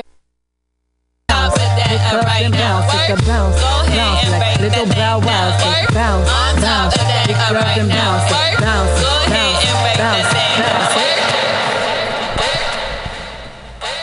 Thank you for turning into an old episode of Everyday Conversations on Race for Everyday People.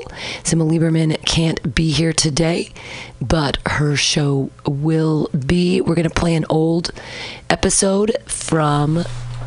Uh, You're listening to Everyday Conversations on Race with Everyday People with Simma Lieberman here on MutinyRadio.fm as she is looking for another song to play for you guys. We're, that was just from her guest who's going to be here.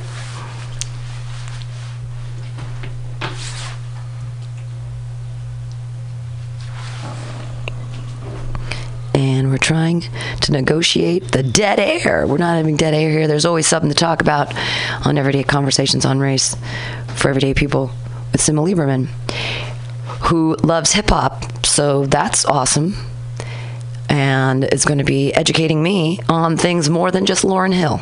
So that was a joke for those who have, in the mid 90s, the miseducation of Lauryn Hill, a hip hop record. Hi, now we're going to be listening. Now we're going to be listening to Jada Imani and Kaylee J. and an Cypher 2017. And our guest should be arriving momentarily you.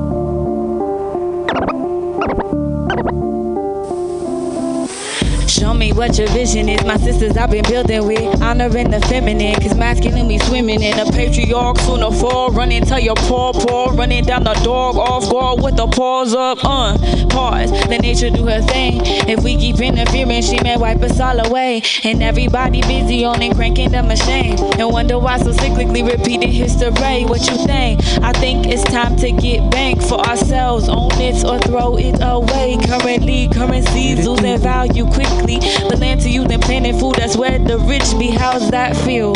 How's that for real? When you can't kill cause you need to rebuild. When you can't stay still on your knees, a refill of the handy pure pharmacy, a bleed drip. But the trip it is to feel the bliss of ignorance to cease.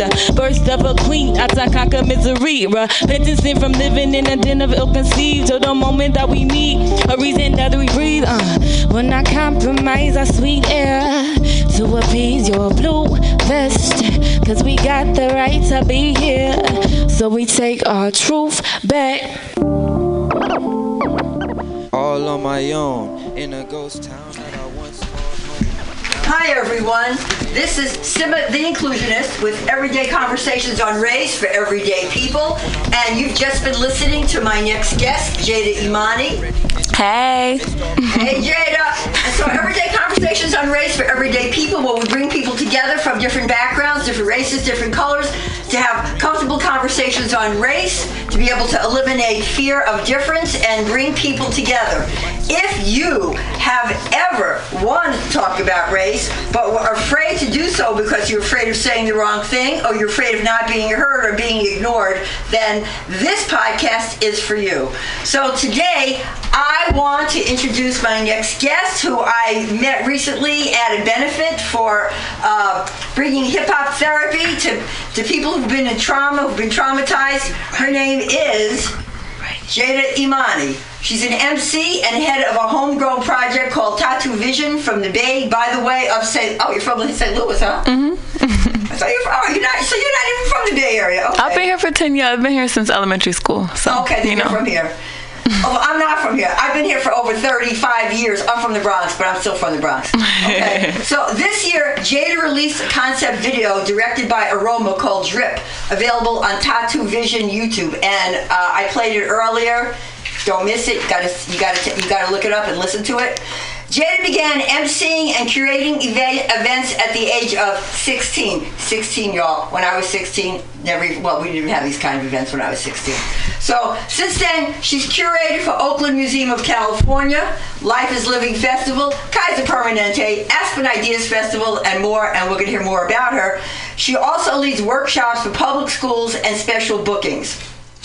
Jada hopes to use performance and healing arts to connect disparate populations to promote health, critical thinking, and self love. And that is what Everyday Conversations on Race is all about. Yay. so, Jada, people can't see you. Oh, first of all, let me just say I'm so happy to have you. I'm so happy to be here. Thank you. And thank you so much. Oh, okay. And let me just say this. I just started recording recently at Radio Mutiny. Uh, This is a cool it spot. Yeah, it's a cool. It is a really cool spot. Yeah, shout out Old Soul Collective. I've seen Equipto and Old Soul Collective here too. Yeah, it's I just connected that. It's good, yeah. So this is so I'm I'm new with all the equipment. You know, you, you heard me record before. I had my own equipment. Now this is much more sophisticated. so we may have a glitch or two, but that's okay. It's cool. So Jada, would you just um, describe yourself since people can't really see you? Yeah. Not yet, anyway. Yeah. Okay. Um, well, I'm both of my parents are black and white, 50-50. So I'm a light skinned black girl. Um, I have caramel skin, uh, kind of petite features, kind of uh, full lips, but like a kind of a like pointy nose. It's like a interesting combination between black and white features. Uh, I, I present very hip hop. I think I kind of have like a street hip hop look, but I also like to mix it with the professional look. So maybe you'll find me wearing some creased slacks with some Adidas. you know what I mean? But yeah, uh, right now I'm wearing I have braids, but sometimes I have very thick nappy hair, so sometimes I'm wearing an afro. Um, yeah. Yeah, and they could they could look and they could look you up, which I'm sure people will do. So today we have cross race conversation, and we also have the cross generational conversation because, as many of you know, I am a baby boomer. So. Okay, we're, we're, we're fixing the microphone right now. Okay, cool. All right, Jada, it was so great to meet you and to hear and to hear you perform. I was so impressed. So I said, well, I got to have this woman on my podcast. Thank you. You just like jumped out like a lion. I'm like, hey, I loved your enthusiasm and passion for this. Well, you know, this podcast is like my life. This is this is my dream for so many years. Mm. Now, if I was probably much younger and it was today, I probably would be able to do my podcast and one day. Say, hey, I want to get a podcast going on race. Okay, let's go, and it would be happening. But anyway, this is how it is, and it is how it is. Or what they used to say when I was growing up is, what it is is what it is, and what it was is what it was. Mm-hmm. so, Jada, tell me, uh, why do you think it's important for people to talk about race across race? Why do I think so? Yeah. Um, I think it's important for people to talk about race all across the board. I'll start with that and then get to across race. Um, I think that race is an important topic because we're all being influenced by it. Um, and uh, most of the times it's in a way that we haven't yet examined. Like we are not aware that we're being influenced, but we are by the way that people look. I really do think that there's been tons of exper- experiments done that show how, on a subconscious level, we're all. Um, you know, motivated, influenced by how we see people, the the color of people's skin, and um, the more that we examine that, the more that we can um, have the power to control that and not let that control us. So we need to start thinking about race and being really honest about what we think about different races, because we all have different prejudices and assumptions. Um, and assumption, yeah, it's a lot better to examine them than leave them unexamined.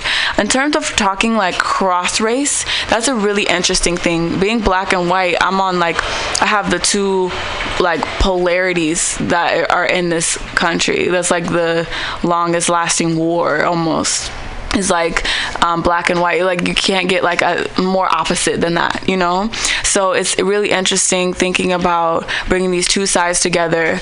Um, although i also kind of subscribe to the belief that it would be good to start within your racial group and talk to your folks first. And then once you're more healed and more clear within your community then begin to talk to other groups. Um, and for myself being in the middle like i'm in a very peculiar situation when with the conversation about race. So hopefully i can be used by the greater force of good to um, yield like my interesting middle positioning to like help both sides. But i'm still figuring out my role there. But yeah i think we all need to start talking about race and starting in our own homes and really starting um, to like you know really examine our own hidden beliefs Yeah, and I like what you said about starting in our own homes. Mm-hmm. I was at, I went to see a documentary which was amazing about the Oakland Interfaith Choir, Go- mm. Oakland Interfaith Gospel Choir, and you know that's very multicultural, multiracial, multi everything, age, religion. You know they got Christians, Catholics, Jews, Buddhists, all kinds of people in it, and a lot of people said, well. This is what America needs to look like. This is what it needs, you know, people hang together. I said, but you know what? This is what people's living rooms need to look like. Mm. I said, because it's not enough, you know, you just like go to an event, which is cool. I mean, I, I, everybody should go to events that are from different cultures. But if you don't really get to talk to people, and then you want to be able to talk to people like everyday conversation, but I also like what you said about people need to first start talking amongst themselves, get healed, and then start talking. Now, one of the problems I see sometimes, um, and, and this is just my own experience, my own observation, is a lot of times like I'll see a lot of white people, and this is not to disparage anybody because I think anything anybody does to eliminate racism is important. But sometimes I'll see white people only talking to white people about race. And they go, well, first we only have to talk, you know, I got to talk to white people about race. But then what I don't see enough of is then branching out and reaching out. And you got to be able to branch out and reach out and know that maybe you're going to be uncomfortable. Maybe we talk about something else. Simma Lieberman, the inclusionist here, with everyday conversations on race for everyday people, where we bring people together from different backgrounds to have a cross race conversation about race. If you've ever wanted to talk about race, but were afraid of saying the wrong thing or afraid of not being heard, then listen in.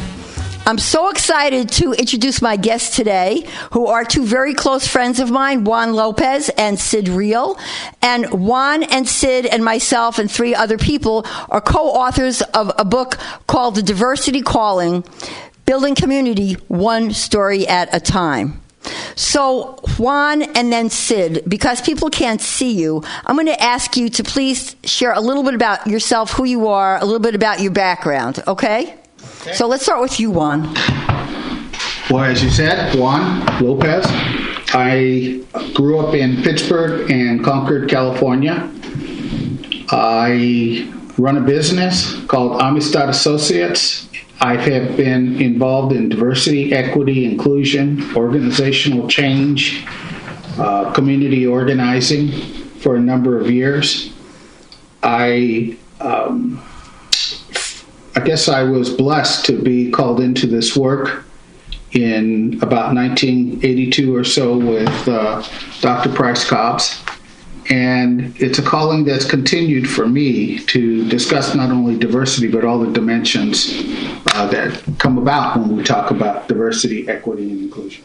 Now we're all different in, in different ways. Everybody who wrote the book. So would you just share something about uh, your cultural background and maybe your age or your generation? You don't have to say exactly how old you are, just your generation. I have no problem sharing my age. I'm 63. I identify as Chicano. I'm third generation Chicano in the Bay Area. Family moved to Pittsburgh in 1928.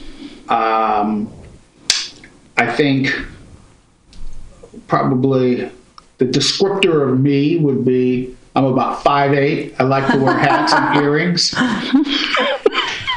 and uh, I'm in, um, and I'm passionate about all of this different work, both not only diversity but uh, Chicano activism and spirituality. Okay, now Sid Real, tell us a little bit about you, and then we're going to talk about. Then we're going to get into talking about race. So go ahead. Okay, I'm Sedalia, and I go by Sid Real.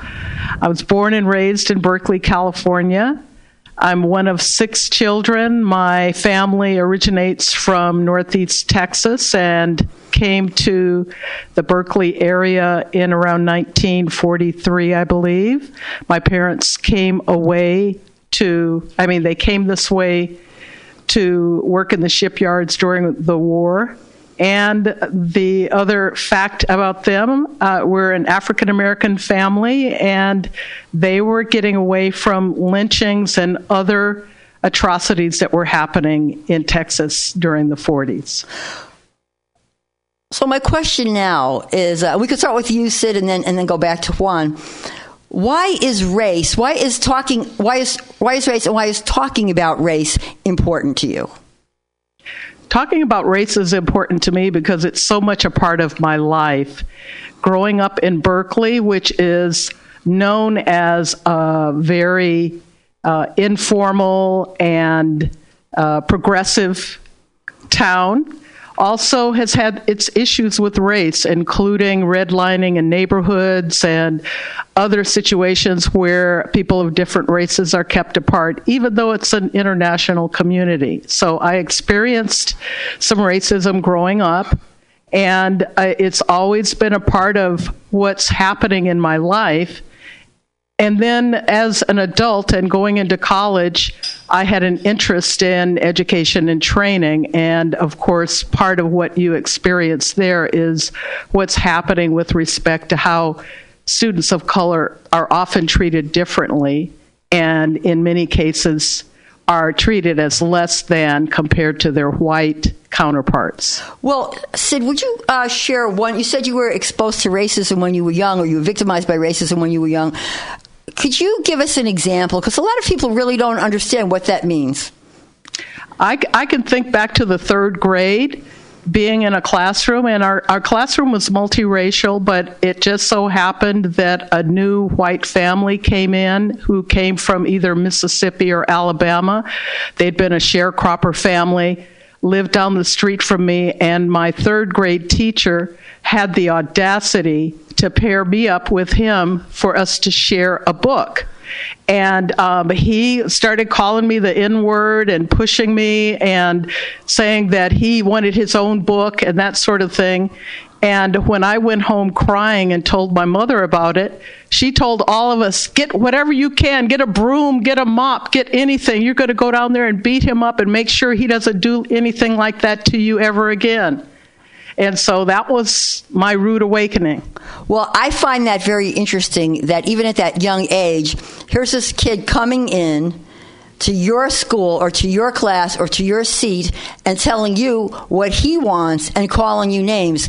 Not unlike what we've seen here in the Bay Area, even like in Oakland, where we've had people come in to neighborhoods that were primarily black, where we've had people come in and start telling black people that they're singing too loud in the church singing too loud in the church, having the nerve to barbecue on the lake, all of these different examples of people in their white privilege not seeing that a person of color has just as much right to do and be anything that they want as anybody else.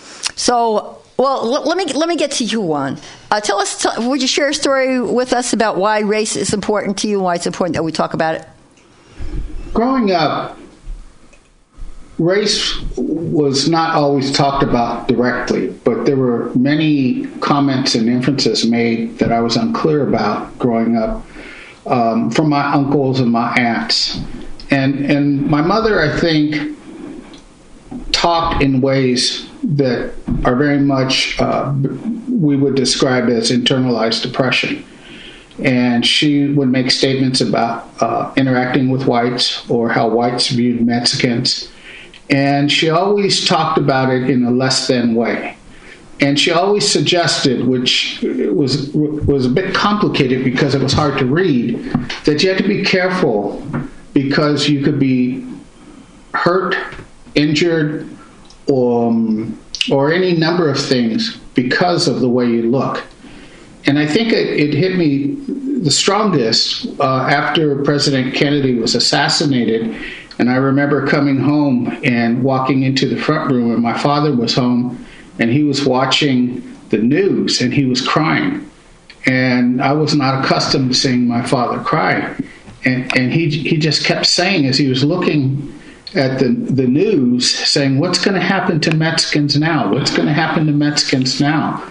And, and I was trying to make sense of this, but essentially, what they were talking about was, in fact, based on our uh, ethnicity, how we were being treated, how racism played out, how they experienced, experienced racism, and that it never seemed um, like you had the power, but you were always in a position where things or, or people could hurt you, but never talked about directly. Yeah. Now, somebody might say, oh, well, you're sh- sharing stories of when you were younger, but we just had a black president, and are we post racial? So, does racism still exist? Do we still need to talk about race today? I think we need to talk about it now more than ever because it's really prevalent throughout our experience here in the United States and around the world. I think that uh, people are still being made to feel less than, not having the same opportunities, being questioned about their credibility and their competence in ways that hadn't been happening for a little bit of a while, although I think it was always just uh, a myth or a hope or a dream that we were post racial because we had a black president. If anything, some of the ways in which people responded intensified in some conversations I've had with some of my white friends. They talked about knowing people who were white who woke up when Trump, when not when Trump got elected, but when Obama got elected, and said they couldn't get out of bed because now a black man was the president of the country. Okay. Well, I, so so did they stay in bed? I wonder did they stay in bed until Trump got elected? They got out of bed maybe just to go vote? No telling what they decided to do. let me let me follow up on, on Yeah, uh, please. Sid's response. I think it's pretty clear that we have a racist president. I think the comments that he makes about different people, different ethnic groups, um, different religious groups, he makes it really clear um, who the others are. And I think when we look at what has happened on the border with kidnapping, um, what's happened with such brutal policies, says to me that the racism has bec- become intensified. And you see examples of the protests. You, you hear about more white supremacist groups talking about um, strategizing on inflicting more racism. We see people in the community, in various communities, um, beating up on people of color. And we find a whole lot of mistrust in our communities of color towards police and other authorities. And much of that mistrust is based on how people view each other through the racial lens. So I think I think now what we're talking about is even more intense. Um, and as Sid said, going from what people wanted to believe as being post-racial to now where we're seeing such obvious uh, expressions of racism is a real clear indication of the current state of where we're at. Well, let's talk for a minute about DICE. Now, I'm part of DICE with the two of you, and we have several other members. Would you uh, talk for a minute a little about, about DICE and what DICE is and about the book that people from DICE wrote? Yes, uh, DICE is uh, the acronym for Diversity Community Exchange.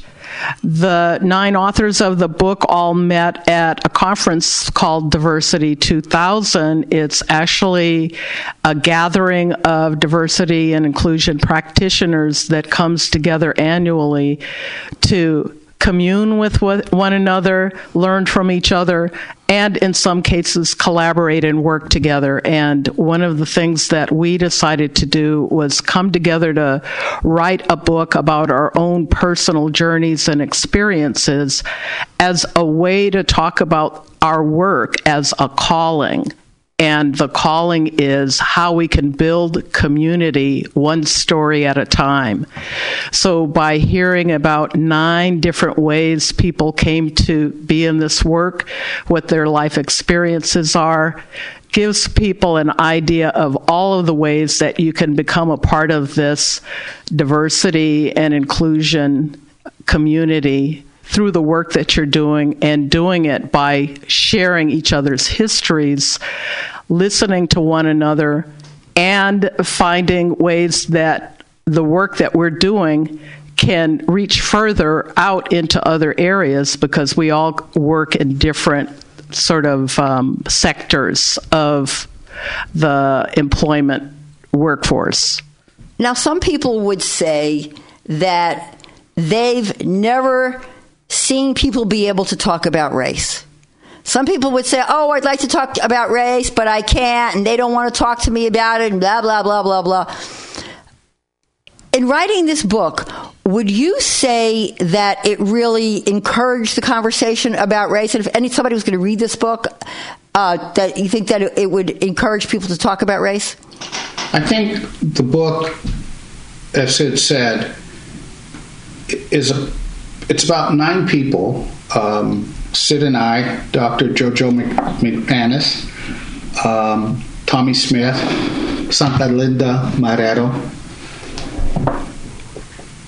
Well, you, yeah, Simma Lieberman, um, and Sonny Massey, and uh, Dr. Marvin Smith, and Nadia Yunus we all wrote this book, and unfortunately, I would say, uh, well, it's unfortunate because two members of our um, group have passed on, and I don't think it's an accident that that African American men, those are the two that passed on. Um, the impact of racism in their lives and how they shared their stories uh, has had a factor in their uh, longevity. And, and they talked about that and how growing up and dealing with that impacted them and how they saw the world. So I don't think our group was reluctant to talk about race, but we did it in the context of our stories. And I believe all of us have a story, and central to that story is our experience, our identity, how we see ourselves in the world, and our race and our ethnicity is a part of that. And if you can't bring that into the conversation, then there's a central part of who you are in the world that's not being shared. And so we embraced that and felt like by us coming together and talking about our stories and what we experienced, that we were encouraging others to get together, to share their stories, maybe to write a book, and to talk more and deeply about these kinds of things that have helped shape who we are in the world. Well, what lessons did you learn from each other? I learned uh, to listen more carefully about the experiences people had, which included racism and sexism, and how it impacted people in terms of their insight, their awareness, their confidence, uh, their capacity to be um, human in the world. I, I, I learned uh, how to appreciate being with people who share such intimate information about each other. And, and these are sacred stories. And when you hear them and, and you approach it with that sense of sacredness, I think we learn more about each other and we learn how we can support each other more effectively. How about you, Sid? What What are some lessons you learned? Well, I think first and foremost, the notion of hearing someone else's story requires that you're listening to what they're having to say to you. And it's a real lesson in something that a lot of people just don't know how to do, which is to suspend judgment about other people. So when you have a notion about who somebody is based on how they look or where they come from, and you don't know the story behind who they are as an individual, you might make some assumptions about them that are incorrect. And by hearing the